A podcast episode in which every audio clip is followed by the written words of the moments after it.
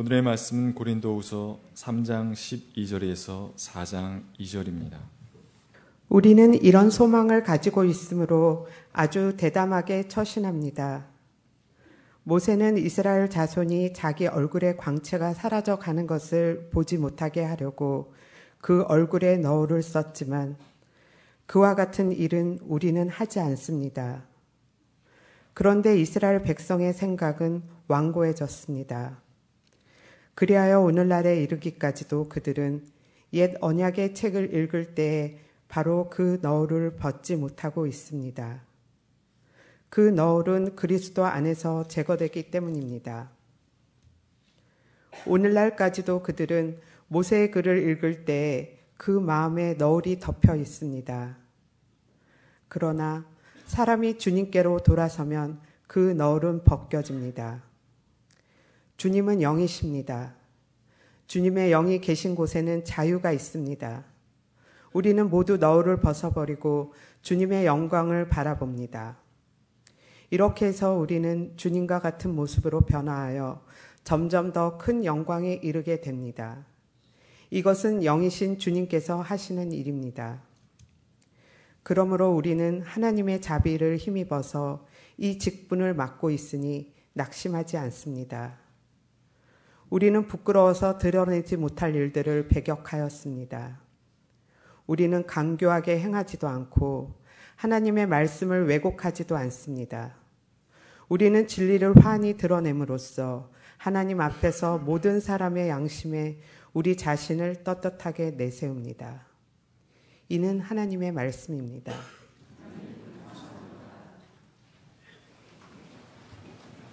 하나님을 예배하는 바로 이 시간 이 자리에 좋으신 우리 주님의 은총과 평강이 교회 여러분 모두와 함께 하시기를 빕니다. 지난 한 주간 동안 전 세계의 시선은 베트남의 하노이로 쏠려 있었습니다. 북한과 미국의 정상들이 만나서 한반도의 비핵화와 그에 상응하는 평화 조치들을 아, 서명할 예정처럼 보였기 때문입니다. 하지만 안타깝게도 북미 정상회담은 큰 성과 없이 끝난 것처럼 보입니다. 물론 희망의 조짐은 여전히 남아있기는 합니다. 이번 일을 바라보면서 우리가 느끼고 있는 것은 한번 무너진 신뢰의 길, 평화의 길을 회복하는 일은 참 쉽지 않구나 라고 하는 것. 이건 정말 시간이 많이 걸리는 일이구나. 거쳐가야 할 난관들이 아주 많구나 하는 것을 느낄 수밖에 없습니다. 3일 만세운동 100주년을 기념하는 이때에 바로 하노이에서 아름다운 소식이 들려와서 한반도 전역이 훈풍이 불어오기를 간절히 소망했지만 훈풍이 아닌 미세먼지만 자욱한 형국이 되어버리고 말았습니다. 하지만 자유의 길, 평화의 길, 그 길은 포기할 수 없습니다. 인류의 역사는 끝없이 촉박한 역사의 대지를 갈아엎고 그 위에 평화의 씨, 생명의 씨앗을 파종해온 역사였습니다. 때때로 심었던 그 씨가 싹이 나지 않을 때 싹싹한 농부들은 그 위에 음씨를 뿌려가면서 그 싹들이 돋아나기를 기다렸습니다. 이것이 긴 자유의 여정입니다. 저는 이 민족의 가슴에 심어진 그 평화의 꿈이 한여름밤의 꿈처럼 허망하게 끝나지 않으리라고 확신합니다. 그 꿈에 물을 주고 걸음을 주는 것은 바로 이 자리에 있는 우리 모두의 책임이라 말할 수 있겠습니다. 사순절이 시작되는 제 수요일을 바로 앞에 둔 오늘 우리는 교회가 전통적으로 주님의 산상 변화 주일로 지키는 주일입니다. 순환의 시간을 앞에 두신 주님은 사랑하는 제자 세 명과 더불어 높은 산에 올라가셨고 그 모습이 영광스럽게 변모되셨습니다. 영광과 순환은 모순된 것처럼 보입니다. 순환의 골짜기를 앞두고 주님의 영광스러운 모습을 보여주신 까닭이 어디에 있을까요? 영광은 언제나 순환을 배제한다고 우리는 생각합니다. 그러나 십자가는 우리에게 말합니다. 영광이란 순환을 통하여 가는 것이라고 말입니다. 바로 여기에 신앙의 역설이 있습니다.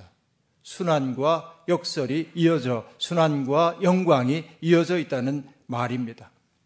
그날 그 산에서 제자들은 자기들이 잘 안다고 생각했던 그 스승의 새로운 모습을 보고 놀랐을 것입니다. 몇 년 동안 그분과 동행하면서 제자들은 예수님을 보았습니다. 병든 사람들을 바라볼 때 주님이 얼마나 가슴 아파하며 그들을 대하셨는지를 보셨습니다.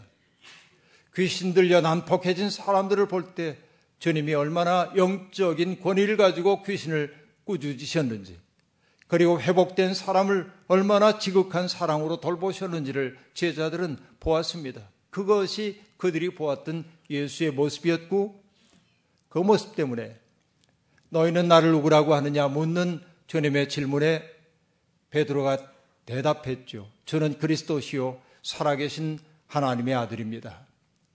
아름다운 장엄한 고백이었습니다. 그러나 베드로의 그 생각 속에서 한 가지 없던 것이 있습니다. 그것은 바로 순환입니다. 주님은 영광 받으셔야 했지 순환 당해서는 안 되는 분이었던 겁니다. 그러나 주님은 그 순환의 길을 뚜벅뚜벅 걸어 가시는 겁니다. 그런데 여러분, 우리들도 그렇습니다. 어떤 사람의 모습을 바라보면서 그 사람을 낯설게 대면할 때가 얼마나 많이 있습니까? 제자들이 잘한다고 생각했던 그 예수님의 모습이 산 위에서 완전히 변모된 모습으로 보였습니다. 목사인 저 또한 마찬가지입니다. 교회에서 늘 대면하고 있던 우리의 교우들, 제게는 낯익은 얼굴, 낯익은 태도, 낯익은 표정들 익숙합니다. 그러나 우리 교우들 직장 신방을 해보면 제가 깜짝 놀랄 때가 있습니다. 아, 이분들이 전문가들이었구나. 그곳에서의 교우들의 표정과 태도는 분명히 다릅니다. 발목 상대하지 않을 수가 없는 것입니다. 서 있는 자리가 어디냐에 따라서 사람의 모습은 달라 보이기도 합니다. 세상에는 다양한 층위의 사람들이 있습니다. 별일이 없을 때는 굳건하고 뭔가 확고한 신념을 가지고 살고 있는 것처럼 보이던 사람도 예기치 않았던 시련과 고통이 다가오면 속절없이 무너져 내려 어찌할 바를 몰라 하는 사람이 있는가 하면 평상시에는 별로 눈에 띄지도 않던 사람인데 견디기 어려운 어려움이라 여겼는데 그 어려움 앞에서 흔들리지 않는 의지를 보이고 견결한 인품을 보이는 사람들이 있습니다. 왜 그럴까요?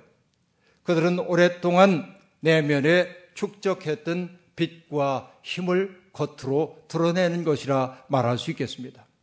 그렇습니다. 우리 속에 쌓여 있는 것이 외적으로 드러나게 마련입니다. 화가들은 성인들의 모습을 형상화하기 위해 고심을 하다가 그들 뒤에 머리 뒤에 후광을 그려 놓았습니다. 후광은 고양된 영혼을 상징적으로 보여주는 것인 동시에 바로 그를 감싸고 있는 초월적인 힘을 가시화한 것이라고 볼 수 있습니다. 그날 그 산에서 제자들은 바로 그런 놀라운 축적된 내면의 빛이 어떻게 발현되는지를 똑똑히 보았습니다. 그때서야 그들은 주님이 정말로 하나님의 아들이라고 하는 것을 말이 아니라 실감으로 느끼게 되었습니다. 이미 순환을 예고하셨던 주님은 곤고하고 괴로운 날이 기다리고 있는 제자들에게 왜 영광스럽게 변모되신 모습을 보여주셨을까요? 그것은 일종의 제자들에게 주시는 노잣돈이 아니었나 생각을 해봅니다. 저는 요한계시록 4장과 5장을 참 좋아합니다.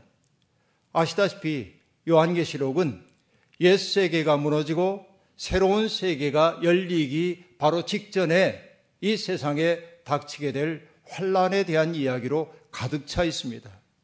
그 환란은 고통스럽습니다.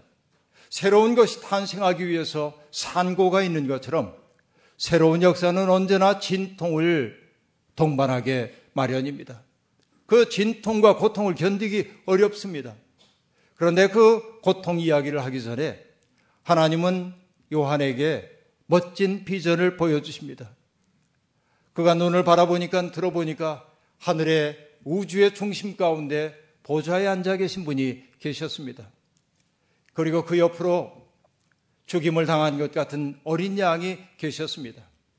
그 주위로 피조 세계를 대표하는 네 개의 생물이 둘러싸고 있었고 금면류관을 쓴 24명의 장로들이 그곳에 있었고 또 거기를 에워싸고 천군 천사들이 보좌에 앉으신 분을 향하여 서 있었습니다. 그리고 내 생물이 하나님과 그리고 어린 양을 찬미하는 노래를 부르자 그 노래에 화답하듯 24명의 장로들이 찬양을 하기 시작했고 천군 천사가 그 노래를 받았고 그리고 놀라운 광경이 펼쳐집니다.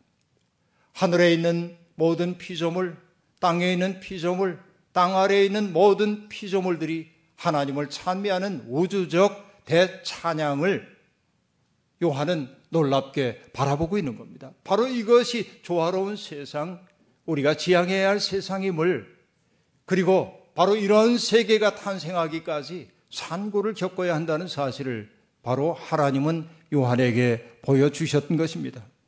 그렇습니다. 이 놀라운 비전을 공유하는 사람들은 이후에 닥쳐올 시련이 어떠하든지 그 시련을 이겨낼 수 있는 내면의 힘을 속에 축적하게 되는 것입니다.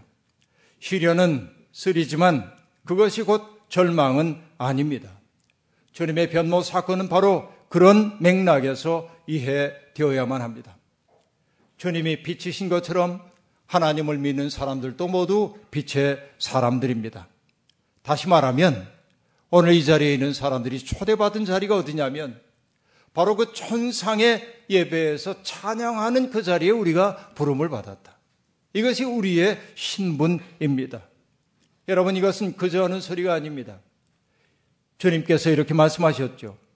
이와 같이 너희 빛을 사람들에게 비추어서 그들이 너희의 착한 행실을 보고 하늘에 계신 아버지께 영광을 돌리게 하여라. 주님은 그렇게 말씀하셨습니다. 어두운 세상에 빛으로 살아가는 것, 세상이 어둡지만 어둠이 빛을 이길 수 없다는 사실을 몸으로 입증하는 것, 바로 이것이 빛의 자녀로 부름받은 우리들의 소명입니다. 빛으로 살기 위해 우리가 해야 하는 일은 끝없이 어둠의 옷을 벗어버리는 일입니다. 그래서 바울 사도는 성도들에게 권고합니다. 밤이 깊고 낮이 가까웠습니다. 그러므로 우리는 어둠의 행실을 벗어버리고 빛의 옷을 입읍시다. 어둠의 행실을 날마다 벗고 빛의 옷을 입어야 합니다. 이것이 성도의 삶입니다. 여러분 로마서 에베소서 5장 8절이 말하죠. 여러분이 전에는 어둠이었으나 지금은 주님 안에서 빛입니다. 빛의 자녀답게 사십시오. 라고 말합니다. 여러분, 여전히 나는 어둠의 옷을 입고 있는데 주님은 우리를 보고 말씀하십니다. 지금은 주님 안에서 빛입니다. 라고 말합니다.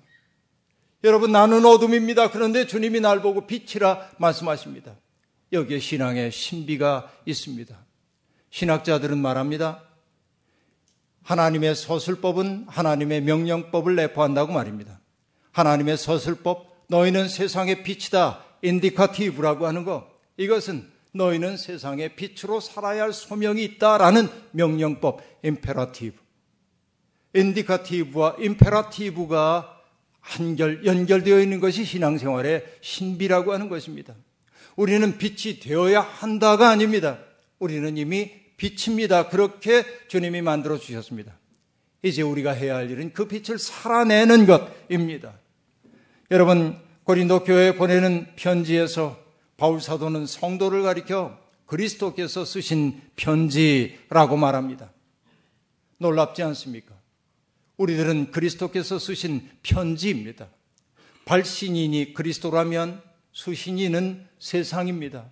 우리는 세상에 보냄을 받은 주님의 편지입니다. 우리라는 편지를 받는 세상은 누구입니까? 우리의 이웃들도 포함되지만 피조 세계 또한 우리의 편지의 수신인이라고 말해야 하겠습니다. 그렇다면 여러분 묻습니다. 우리는 우리의 이웃에게 혹은 피조 세계에게 어떤 편지입니까? 우리의 이웃들은 그리고 우리의 피조 세계는 우리를 기쁨으로 설렘으로 반가움으로 맞이합니까? 아니면 우리의 이웃들이 우리를 꺼려하고 있는 것은 아닙니까? 세상이 우리를 빚을 갚으라는 독촉장 혹은 경고장처럼 여기는 것은 아닌지요. 살아보니까 그렇습니다.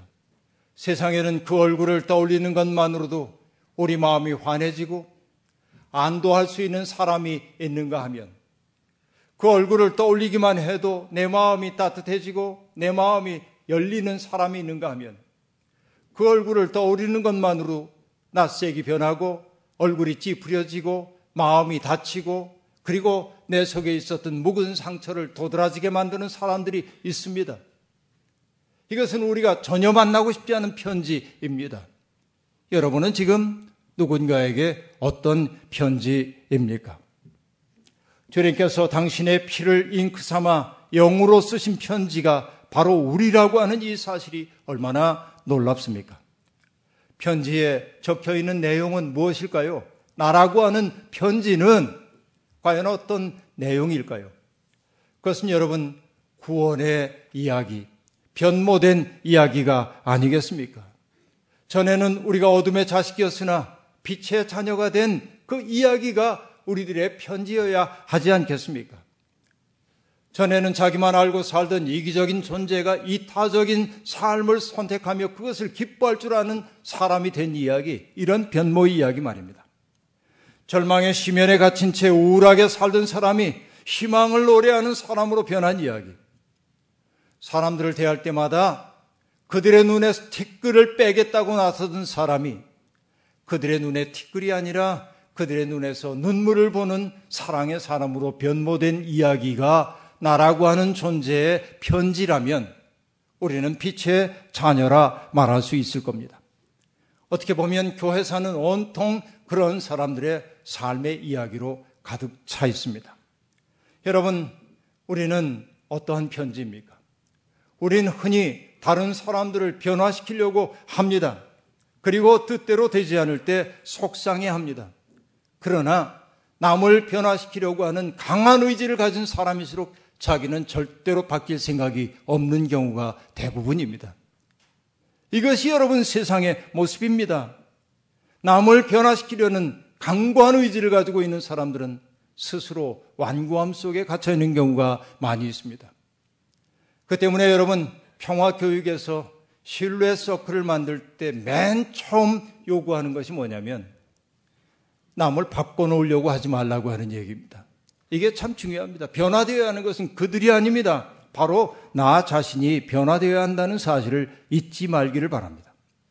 하나님이 우리를 어둠의 행실에서 벗어난 빛의 자녀로 삼아주신 까닭은 무엇일까요?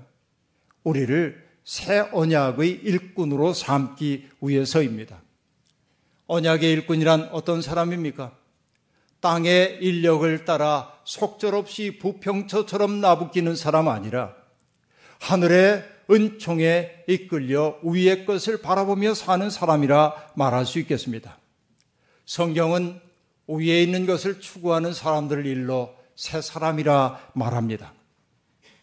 골로새서 3장 10절이 말합니다. 이 새 사람은 자기를 창조하신 분의 형상을 따라 끊임없이 새로워져서 참 지식에 이르게 됩니다. 라고 말합니다. 끊임없이 새로워진다고 하는 것은 자기 속에 고착되지 않는다고 하는 것을 의미합니다. 자기를 자꾸만 부정하고 자기를 무너뜨려 나간다고 하는 말입니다. 겸손하게 배우려 하고 자기의 부족함을 안타까워하는 사람이라야 새로운 사람이라 말할 수 있습니다. 우리가 여러분 자꾸만 나를 부정해야 하는 까닭은 어디에 있습니까? 변화의 목표가 있기 때문입니다. 그것은 다른 것 아닙니다. 하나님의 형상이 되는 것입니다. 다시 말하면 나의 살아가는 모습이 나의 있음 그 자체가 사람들에게 하나님의 살아계심을 상기시키는 존재가 되어야 합니다. 이게 성도들의 목표입니다. 성도들은 바로 그러한 사람이 되어야 합니다. 바울 사도는 이런 소망을 품고 사는 사람이 당당하다고 말합니다. 우리는 이런 소망을 가지고 있으므로 아주 대담하게 초신합니다. 여러분, 믿음의 사람들은 공연히 남의 눈치나 보면서 주눅들어 지내지 않습니다. 그리고 어정쩡하게 세상과 타협하지 않고 복음이 가리키는 방향을 향하여 뚜벅뚜벅 꾸준히 걸어갑니다. 바울사도는 이러한 대담한 삶의 뿌리가 무엇인지를 간명한 언어로 이야기합니다. 로마서 1장 16절. 나는 복음을 부끄러워하지 않습니다. 복음은 십자가입니다. 나는 십자가라고 하는 스캔들을 부끄러워하지 않습니다. 이게 길이라고 믿고 가고 있습니다. 로마서 8장 31절. 하나님이 우리 편이시면 누가 우리를 대적하겠습니까? 이 당당함이 있기 때문에 바울 사도를 비롯한 빛의 자녀들은 새 사람 되는 일에 주저함이 없는 겁니다. 3장 12절에 나오는 대담하게 초신한다는 단어는 구절은 4장 1절에 낙심하지 않습니다. 라는 구절과 대조를 이루고 있습니다. 여러분, 이렇게 우리가 당당할 수 있는 것은 무엇일까요? 4장 2절이 답입니다. 우리는 부끄러워서 드러내지 못할 일들을 배격하였습니다. 우리는 간교하게 행하지도 않고 하나님의 말씀을 왜곡하지도 않습니다. 우리는 진리를 환히 드러냄으로써 하나님 앞에서 모든 사람의 양심에 우리 자신을 떳떳하게 내세웁니다. 남에게 숨길 것이 없을 때 우리는 당당해집니다. 부끄러운 일이 없을 때 우리는 자유롭습니다. 여러분, 우리 경험해 봤잖아요. 죄라고 하는 것이 올무가 되어 우리를 얼마나 부자유하게 하는지. 남에게 부끄러운 일을 저질렀을 때, 여러분, 세상 모든 사람들이 일어나 나의 죄를 폭로하는 것처럼 느껴지잖아요. 죄라고 하는 것은 부자유입니다.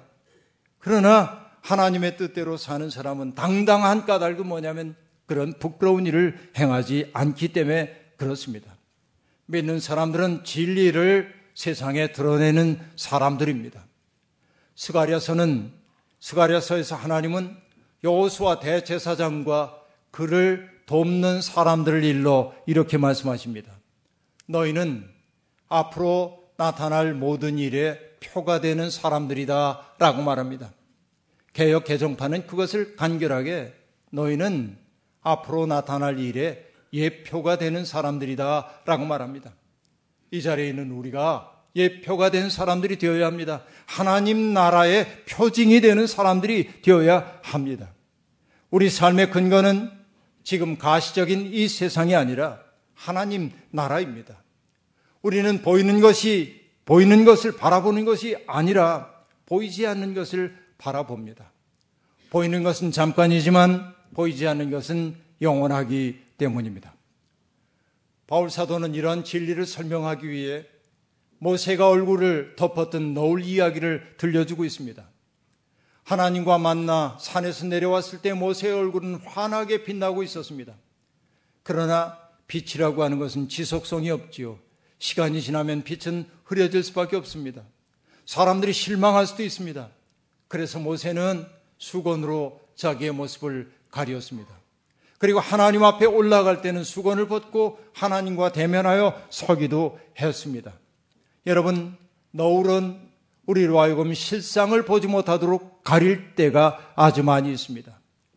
이스라엘 사람들은 옛 언약의 책을 읽을 때도 그 너울을 벗지 못했습니다. 다시 말하면 토라라고 하는 문자는 보았지만 문자 너머에는 하나님의 마음은 읽지 못했다라고 하는 이야기입니다. 이것을 바울 사도는 이렇게 표현했죠. 지식은 우리를 사람들을 교만하게 만들지만 사랑은 덕을 세웁니다. 라고 말합니다. 내가 뭔가에 대해서 안다고 하는 그것이 우리로 하여금 사랑의 삶을 불가능하게 만들 때가 많이 있습니다. 내가 알기 때문에 누군가의 무지를 깨우쳐 주려고 하고 내가 의롭기 때문에 누군가의 죄를 지적하려고 할 때 사실은 바로 그 사람이 너울에 집착하는 사람일 수 있음을 잊지 말아야 합니다. 너울이 벗겨져야 실상을 볼 수 있습니다.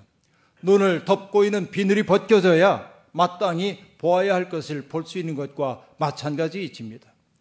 우리는 얼마나 많은 선입견과 특권의식과 자기의의 너울에 갇힌 채 살아갑니다. 갑니까? 여러분, 벌써 36년 전입니다만, 제가 종로에 있는 조그만 교회 담임으로 일하고 있을 때였습니다. 그 교회는 특수한 교회였습니다. 노동운동의 지도자들이 교인들의 대부분이었습니다.